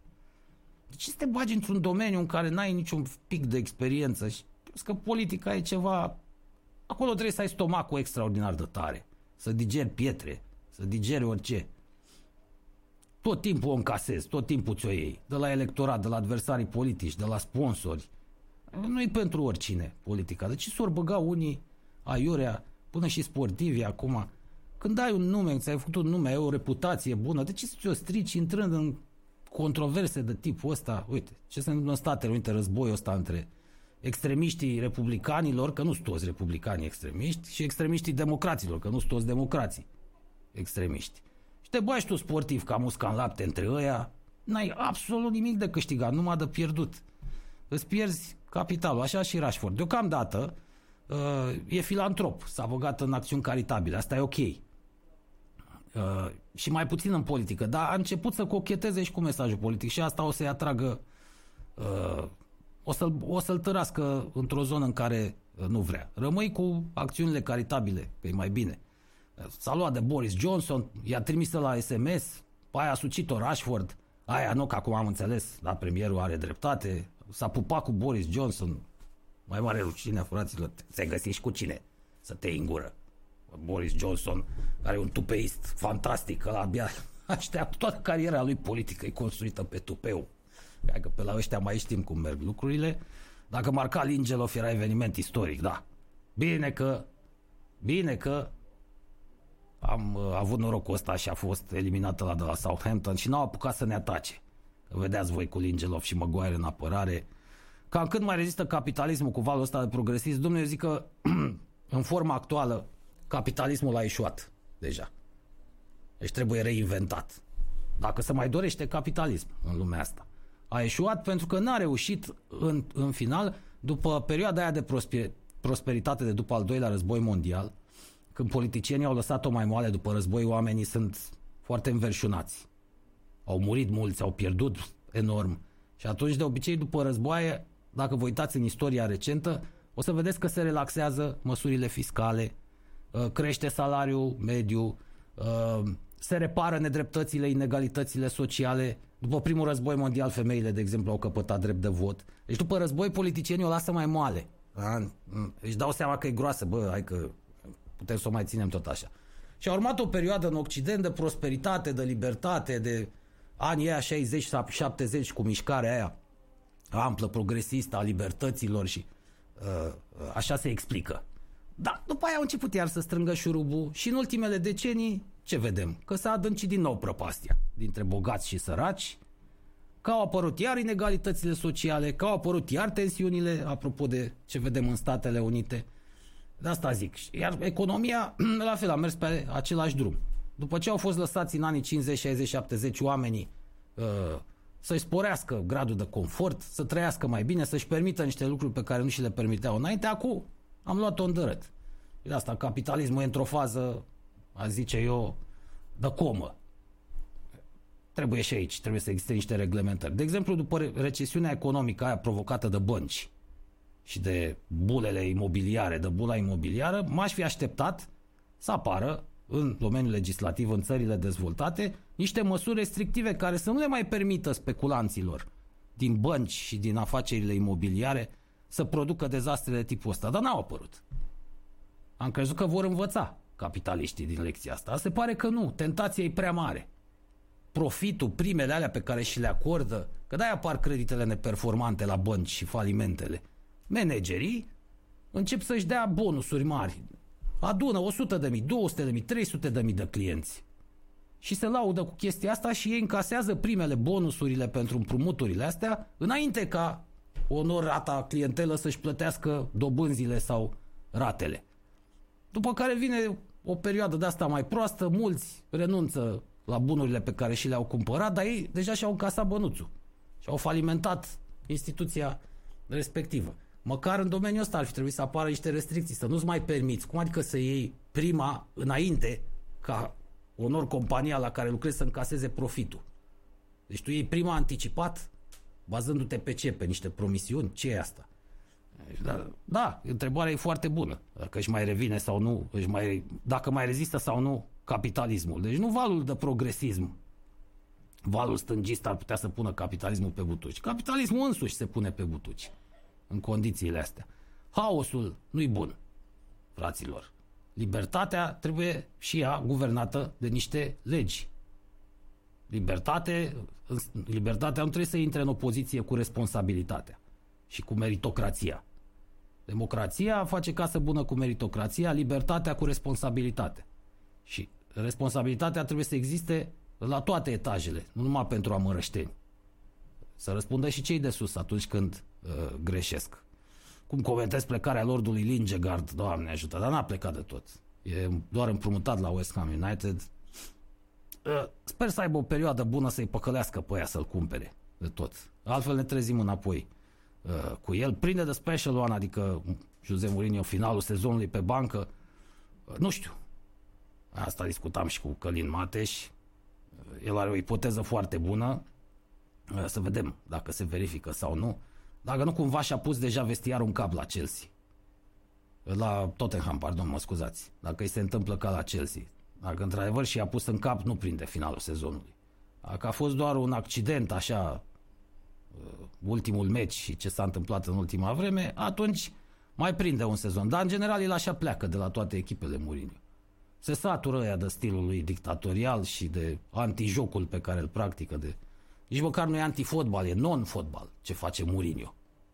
Nu încearcă nici măcar să-și încurce adversarul. Se retrage, se bagă cu fundul în poartă și așteaptă să vină ea peste el. Nu incomodează deloc, nu face pressing. Avem derby de seară la România. Ce derby? Nu mai avem niciun derby în Liga 1. În Liga 1 a mai rămas un singur uh, brand, Dinamo, București.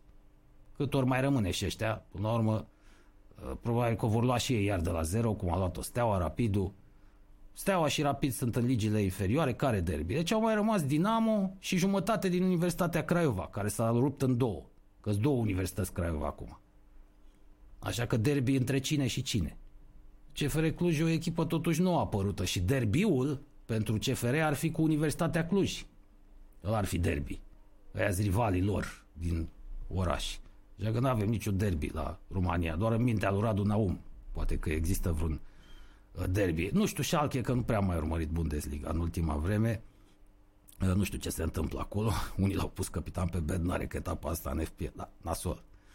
Uh, uite ce zice Daniel, care ține cu Lazio. Ce derby și are dreptate. Uh, noi avem vreun derby care să compare cu Roma, Lazio sau Inter cu AC Milan.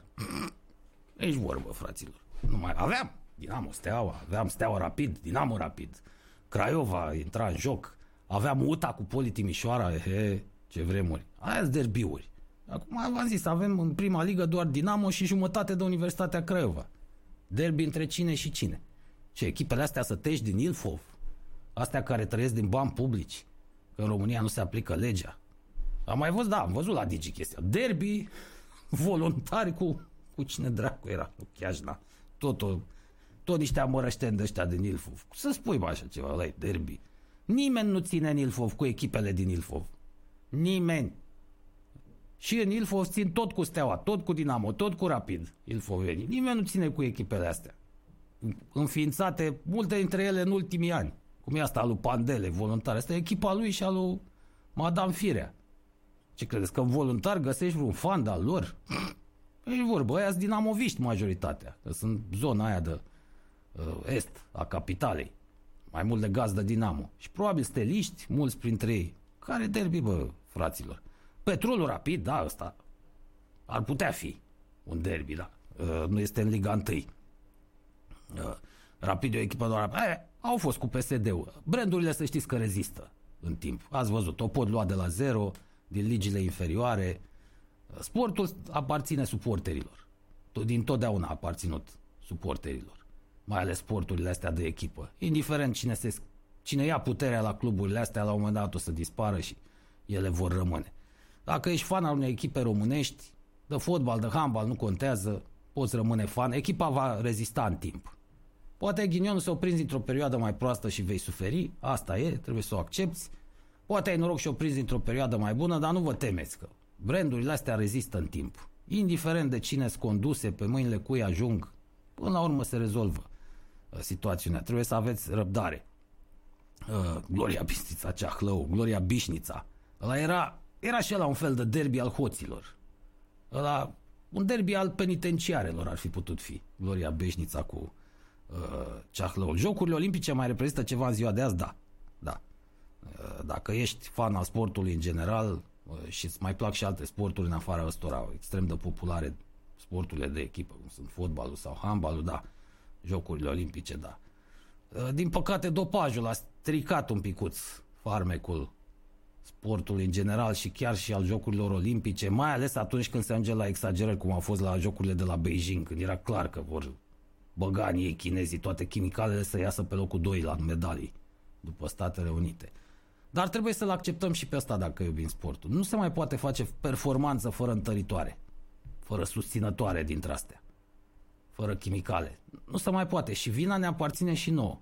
Că noi când ne uităm la cursele de atletism, ce vrem să vedem, de exemplu? La 100 de metri. Vrem să vedem un nou record. Păi, are și organismul uman niște limite, fraților.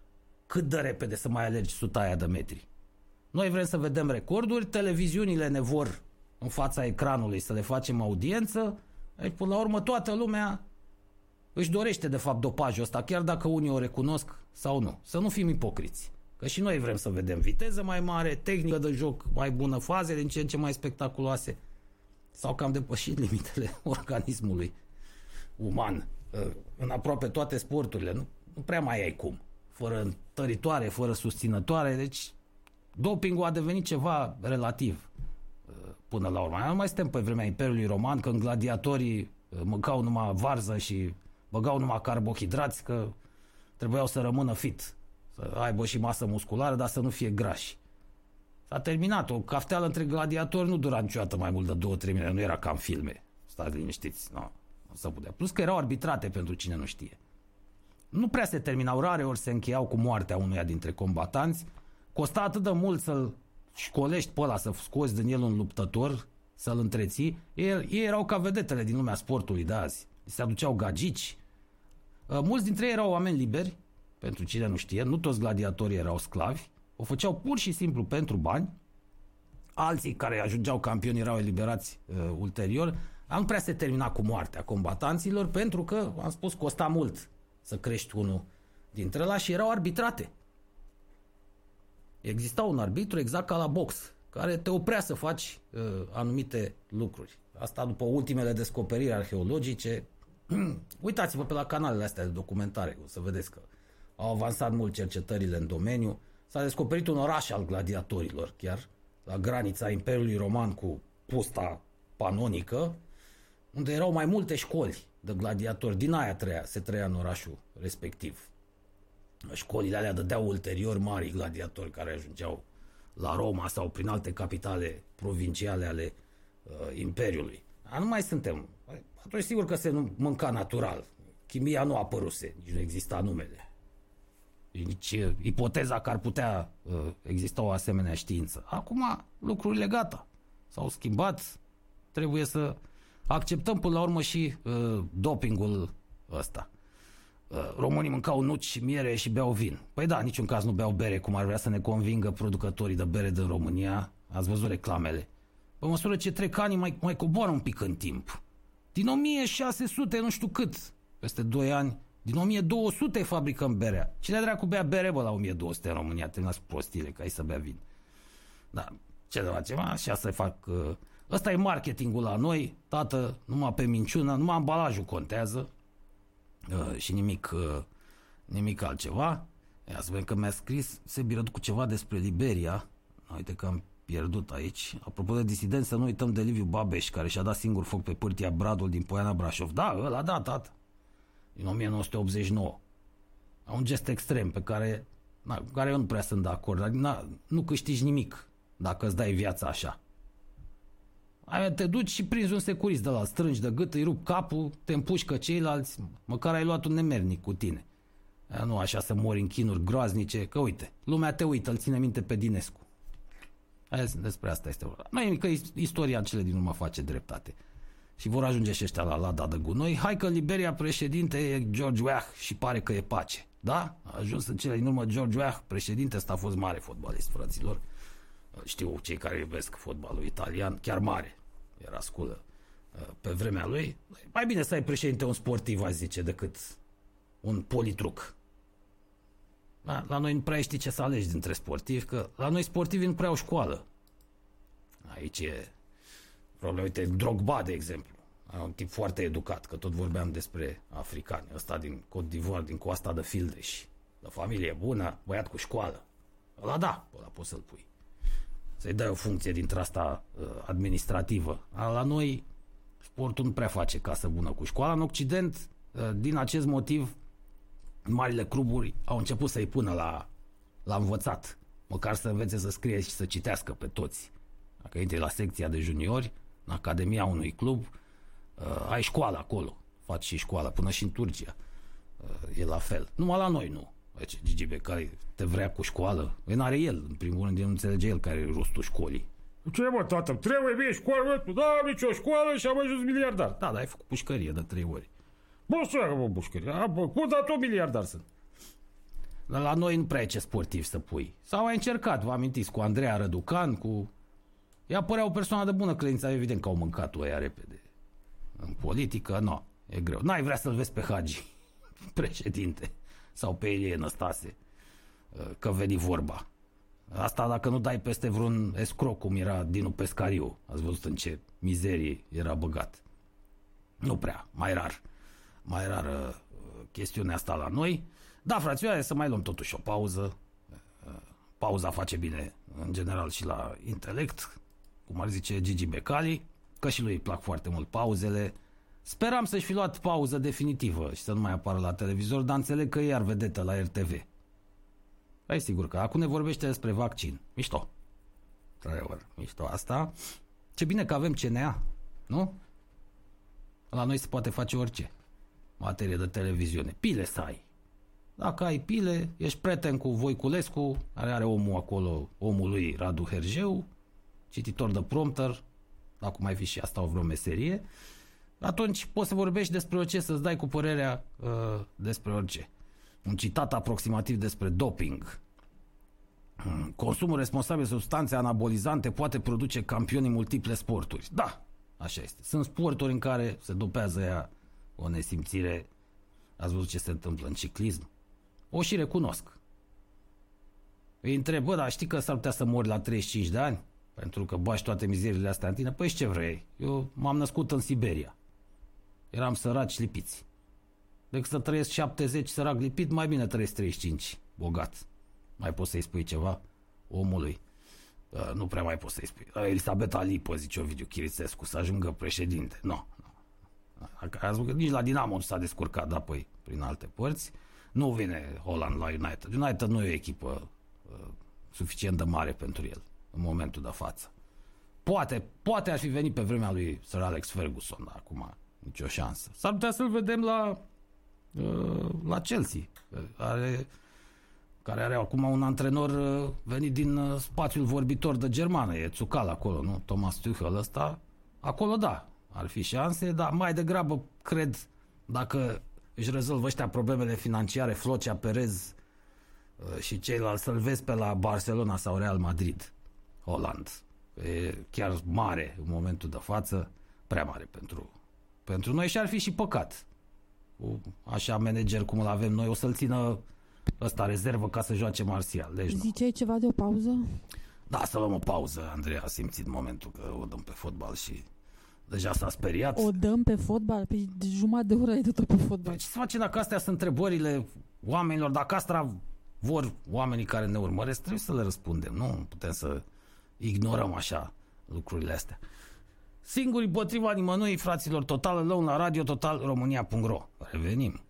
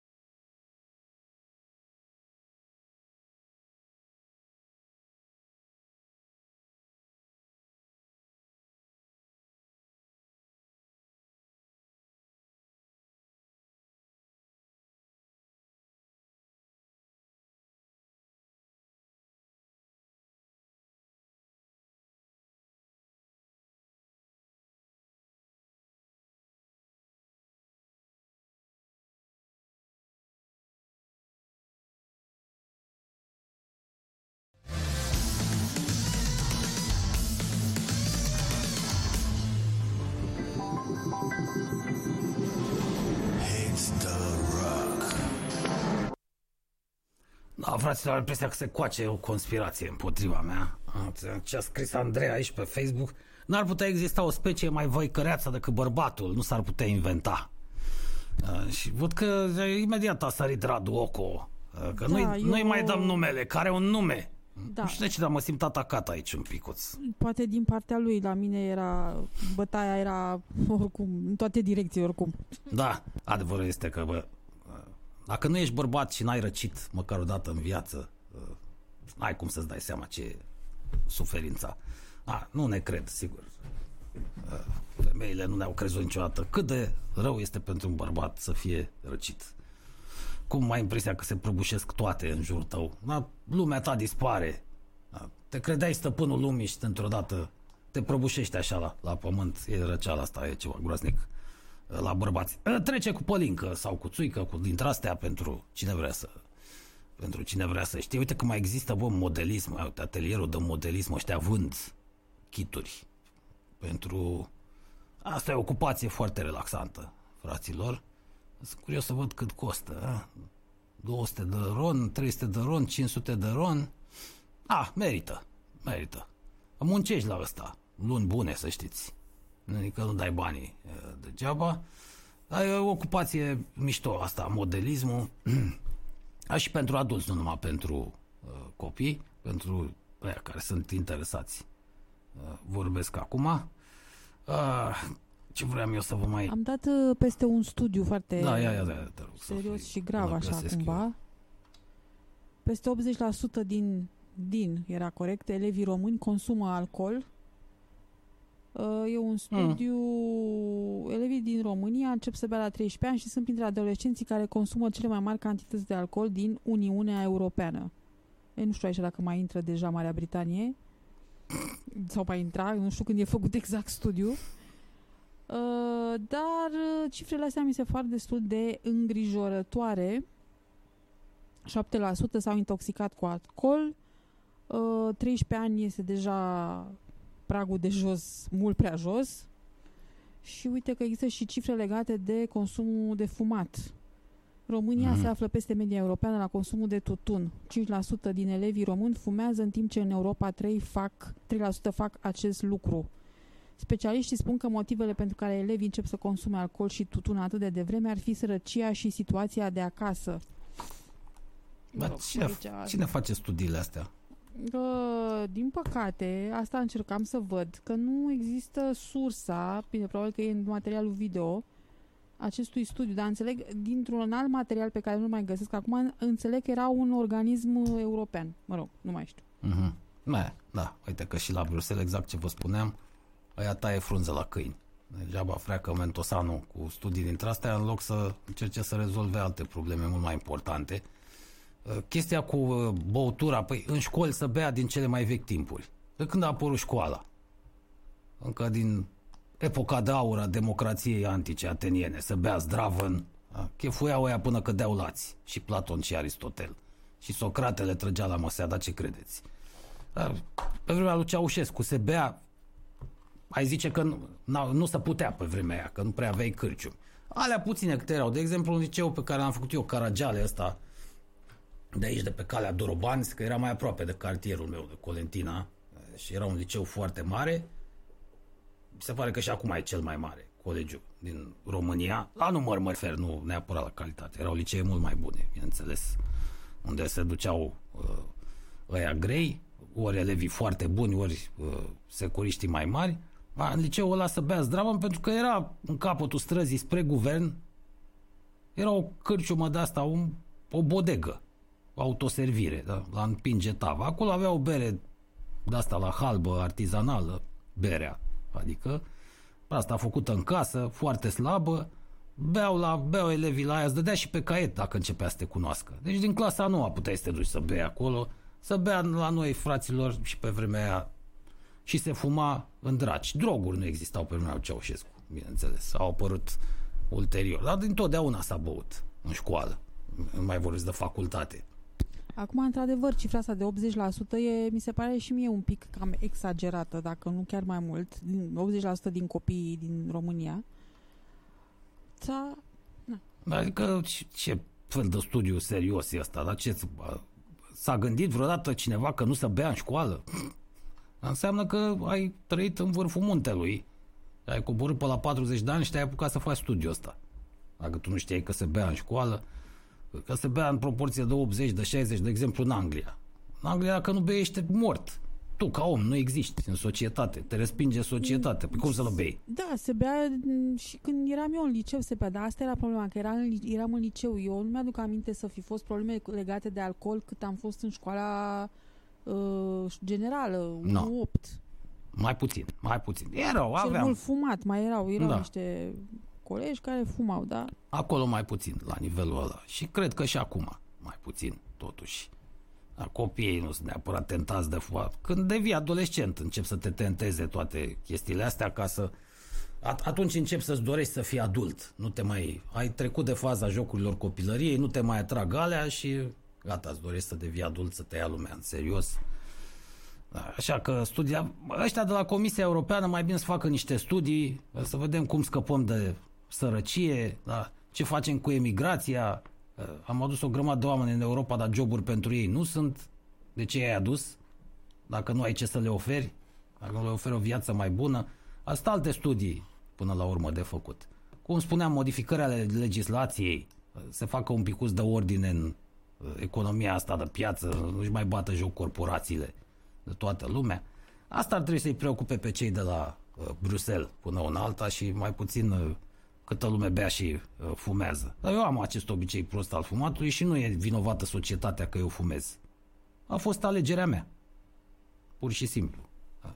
Nu m-a influențat absolut nimeni să mă apuc de fumat. Am făcut sport, adică aveam cu ce să înlocuiesc fumatul ăsta. M-am apucat oricum destul de târziu uh, de fumat. Dar nu e de vinovată societatea că fumez eu. A, Astea sunt prostii. Sunt alegerile tale până la urmă. Încerci de curiozitate un lucru, dacă îți place, rămâi cu el.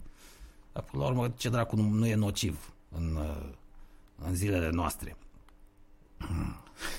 Acum văd că a, a apărut o nouă țintă uh, nepoata unui director angajat uh, pe la direcția asta a apelor și pădurilor și că e dudă, a fost întrebată uh, nu știa să spună care e malul drept și care e malul stâng al unui râu. Deci, cam la nivelul ăla era. Uh, era săraca, da, ce să facem? A- Așa e la noi, dar ce credeți că se schimbă lucrurile? Tot pe pile, fraților. Avem un aparat birocratic, și că unul dintre cele mai mari raportate la uh, numărul contribuabililor și el va crește pe măsură ce vor trece ani. Nu o să scadă niciodată. Apropo, doamna Cozet Chichirău, că ne-ați spus că sunteți pasionată de spațiul com- cosmic și vă place Elon Musk. Uh, ia vedeți, cu referendumul ăla la care am ieșit toți și am votat să rămână numai 300 de parlamentari, ce să mai aude, domnule? Că a fost validat de Curtea Constituțională. Și? De ce avem 700 de parlamentari și nu 300? Poate ar trebui să vă intereseze mai mult chestiunea asta. Că pe noi, da, ne-ar interesa să facem un picuț de economie. Chiar am avea nevoie acum în timp de uh, pandemie. Și un agent de la poliția locală Bârlat și-a scos la vânzare uniforma veche ca să mai facă un ban în plus. Așa sună o știre de la Digi24. Incredibil. Cu ce își mai ocupă jurnalele. Așa e când îți faci televiziune de știri într-o țară mică, în care nu se întâmplă mare lucru, practic se repetă problemele, de la un an la altul sunt aceleași, nu se întâmplă lucruri spectaculoase la noi, că suntem și puțini și săraci, nu, nu mai ai cu ce să umpli timpul. Angajați-l și voi pe Dinescu, să molfăi acolo două ore, mai umpleți program. O să vă coste ceva, el sub 10.000 de euro am înțeles că nu se mai dă jos din pat, că așa sunt disidenții ăștia. Iau. Ei trăiesc pe picior mare, disidentul nu trăiește așa cum trăiește orice opozant, un om dintre ăsta de rând. Trebuie să aveți bani. Prefectul Berbeceanu, apropo, uh, tipul, vă amintiți cu scandalul uh, acela în care au vrut să-l bage la pușcărie nevinovat pentru că deranja grupările mafiote, mai ales în traficul de droguri, la DICOD mi se pare că era sau nu mai știu de unde, a f- fusese numit prefect al capitalei, bineînțeles că a fost dat jos acum că la noi prefecții nu se pun pe criterii de competență sau de bunăvoință sau de uh, uh, în funcție de petele pe care le are sau nu le are la dosar.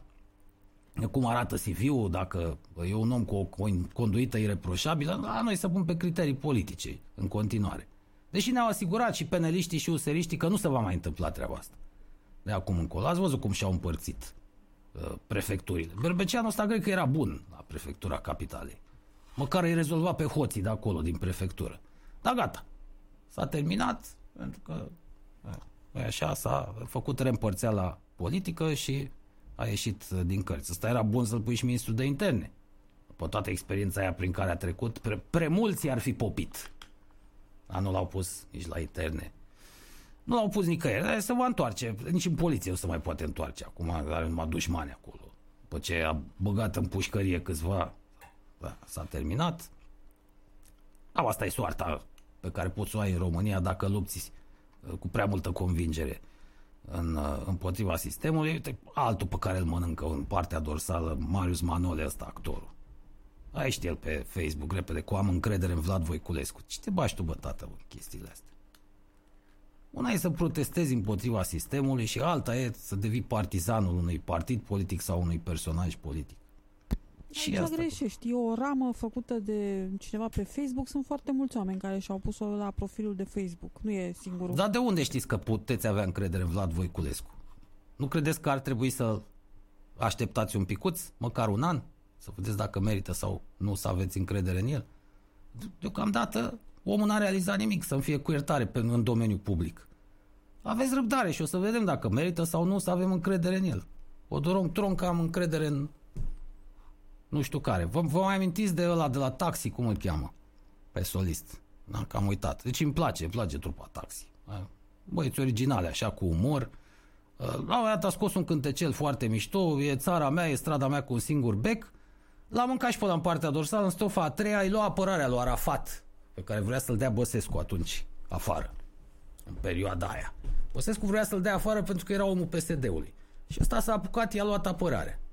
Vă dați seama că acum regretă, văzând cu ce personaj are de-a face. S-a dovedit ulterior că Arafat era un politruc. Omul de casă al PSD-ului, prieten cu toți mahării din PSD, inclusiv cu Dragnea. De asta zic, e bine să te abții. Când lucrezi într-un domeniu care nu are legătură cu politica, nu cunoști exact situația, uh, ai niște idei și niște principii care nu prea își mai găsesc aplicabilitatea în realitate. Nu e bine să te apuci să iei apărarea unui politician înainte să-l vezi pe ăla făcând treabă. Poate peste un an vom zice trăiască Vlad Voiculescu, dar poate peste un an vom zice invers. Poate da, aflăm da. care și ăsta schel, vreun schelet în dulap. Tu nu uita că el a mai fost ministru A fost. Sănătății. Aia nu se pune. De ce? Nu se pune pentru că în perioada aia nu poți să zici nici de bune, nici de rele. Ei nu aveau sprijin în Parlament. Și n-au făcut altceva decât să administreze. Păi nu, nu, nu vorbi la plural. Spune el personal ca ministru. Acum păi el personal ca ministru, da. Care... da. Vorbesc la plural pentru că făcea parte din guvernul Cioloș. Deci nu se pune chestia aia. Ei n-au putut să facă nimic atunci. Deci nu am nici cuvinte de bine, nici de rău de spus despre guvernul Cioloș pentru că nu aveau instrumentele, pârghile Eu necesare. trece cu vederea faza cu toată chestiunea legată de transplant chestiunea legată de transplant. Da, pe care, că, care uh, s-a întâmplat în, uh, în mandatul lui Voiculescu. El a oprit toate... Oare? Oare ce? Oare a oprit? Păi asta zic. Asta zic și eu. Oare e doar așa o percepție publică pe care ne-au indus-o ei sau într-adevăr fenomenele rele au fost rezolvate și au apărut altele mai bune? Eu zic că mai, mai, în materie de politicieni, timpul și experiența ne-au învățat că e mai bine să avem răbdare. Să nu ne repezim, să-i lăsăm așa o vreme, să-i observăm la treabă și după aceea să discutăm despre ei. Asta zic că nu cred că era cazul să-i ia cineva apărarea lui Voiculescu, după cum nu e, n-ar fi cazul nici să-i dea cineva în cap. Și nu mă plasez în tabăra cealaltă. Hai să-l vedem. Ce face în calitate de ministru al sănătății. Și după aceea vom ști. Acum are la dispoziție toate pârghile necesare, acum are sprijin parlamentar. Pentru ce n-a făcut în perioada guvernului Cioloș nu poate fi acuzat. Dacă a reușit să facă ceva, da, cu atât mai bine, dar să vedem dovezile în timp. Mie deocamdată nu mi se pare că s-a schimbat ceva în sistemul de sănătate în România. Ceva bun. Nu văd nimic bun. oamenii mor arși de vii în continuare. Să-l vedem la lucru și după aceea discutăm. Dar știu că există mirajul ăsta al USR-ului pentru foarte mulți oameni. Li se pare că ăștia sunt altfel, că sunt uh, nou veniți, că sunt competenți, pentru că așa s-au prezentat. Dar hai să vedem dacă e, uh, asta este realitatea sau uh, dacă nu cumva e un ambalaj doar toată treaba. Să nu aflăm ulterior că oamenii pe care îi credem curați au și ei un trecut pătat. Asta spun să avem răbdare, că ne-am mai păcălit odată, amintiți-vă, oameni buni. Perioada 96-2000. Țapu și Convenția Democrată de atunci. Că și pe ei credeam curați. Și pe Ciorbea, și pe Țapu, pe Emil Constantinescu, și pe toți, majoritatea oamenilor din guvernul ăla. Și ulterior, ce am constatat? De-aia zic, hai să nu mai picăm în capcana asta și să avem răbdare și să nu ne mai luăm în general apărarea politicienilor, chiar dacă ne plac, chiar dacă nu ne plac. Să ne obișnuim cu ideea că ei sunt acolo ca să ne servească pe noi, nu noi ca să-i servim pe ei. Iar asta nu, mi se pare că ar trebui să iau vreodată apărarea unui uh, politician. Dacă a făcut lucruri bune, foarte bine, bravo, dar pentru aia ești acolo. Să faci lucruri bune, până la urmă. Nu ești un erou. Tu ești plătit ca să faci niște lucruri bune acolo. Te-am trimis acolo cu toții ca să ne reprezinți și să faci niște lucruri bune pentru noi. Dacă mai și inventezi ceva, un alt sistem, da, atunci poate să facem și o uh, statuie. Dacă se dovedește că ești un tip genial și ai inventat ceva. Dacă ai fost doar un bun administrator, îți mulțumim și să trăiești. A, altfel, de ce să-ți iau apărare? Stai un pic, că pentru faptul că tu ajungi acolo, obții niște privilegii la care majoritatea oamenilor nu au acces. Vei avea pensie specială pentru că ai fost funcționar de rang înalt, vei avea pensie specială dacă ai fost și parlamentar, tot felul de drepturi dintre astea. Pe perioada mandatului tu nu mai cumperi nici măcar zarzavat. Dacă vrei, ți le pune la dispoziție guvernul. Poți să-ți faci cumpărăturile din bag... În statul român se poate chestia asta. Să faci toate cumpărăturile din banul public. Deci te bucuri de niște privilegii. Așa că nu văd de ce ar trebui să îți iau, uh, să-ți iau apărare. Da, în fine, fiecare gândește cum vrea și vede cum vrea lucrurile astea. Eu nu vreau să mai pic în capcana asta și să mai laud pe cineva înainte să văd că face într-adevăr uh, treabă. Uh, le laud pe femeile alea două care au construit spitalul pentru copii, pentru copiii bolnavi de cancer. Alea da. Uh, le știți, poate, pare rău că nu le, le-am reținut numele acum, dar știți, cazul, la un moment dat se luase firea de ele, simplu fapt că s-a luat firea de ele și ar fi trebuit deja să ne spună că uh, e ceva bun în toată treaba aia. Au reușit. Au construit spitalul pornind de la zero. Au adunat bani, au strâns fonduri, alea sunt de lăudat. Fără să fie în politică, fără să lucreze în administrație.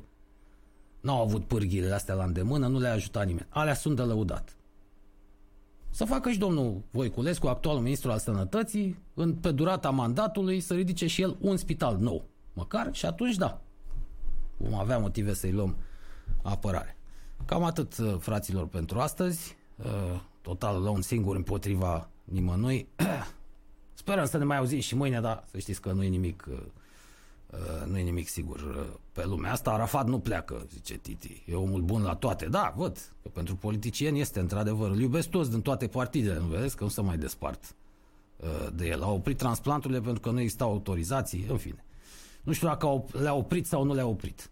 Trebuie să văd și eu niște date pe chestia asta nu prea s-a mai vorbit, că au fost alte subiecte uh, pe agenda în uh, ultimii ani. Nu mai există partid conservator în România care să aibă șanse să intre în Parlament? Da, păi nici nu. Dar nu mai există partid conservator, să știți, din perioada interbelică. Atunci când au guvernat țara uh, de la București, pactizând cu ocupația germană. Partidul conservator a rămas în urmă și liberalii s-au mutat cu Casa Regală în Moldova în timpul ocupației germane din primul război mondial, de atunci s-au compromis ei. Pentru unii sunt niște trădători, pentru alții eroi. Lasă-mă bine că au rămas, că atunci conduceau direct nemții, puncte de vedere diferite, dar de atunci s-a cam terminat cu Partidul Conservator în uh, România. Cam atât, uh, fraților, ne reauzim, să sperăm. Da, nu băgăm mâna în foc, să sperăm mâine. Să aveți o zi cât mai bună.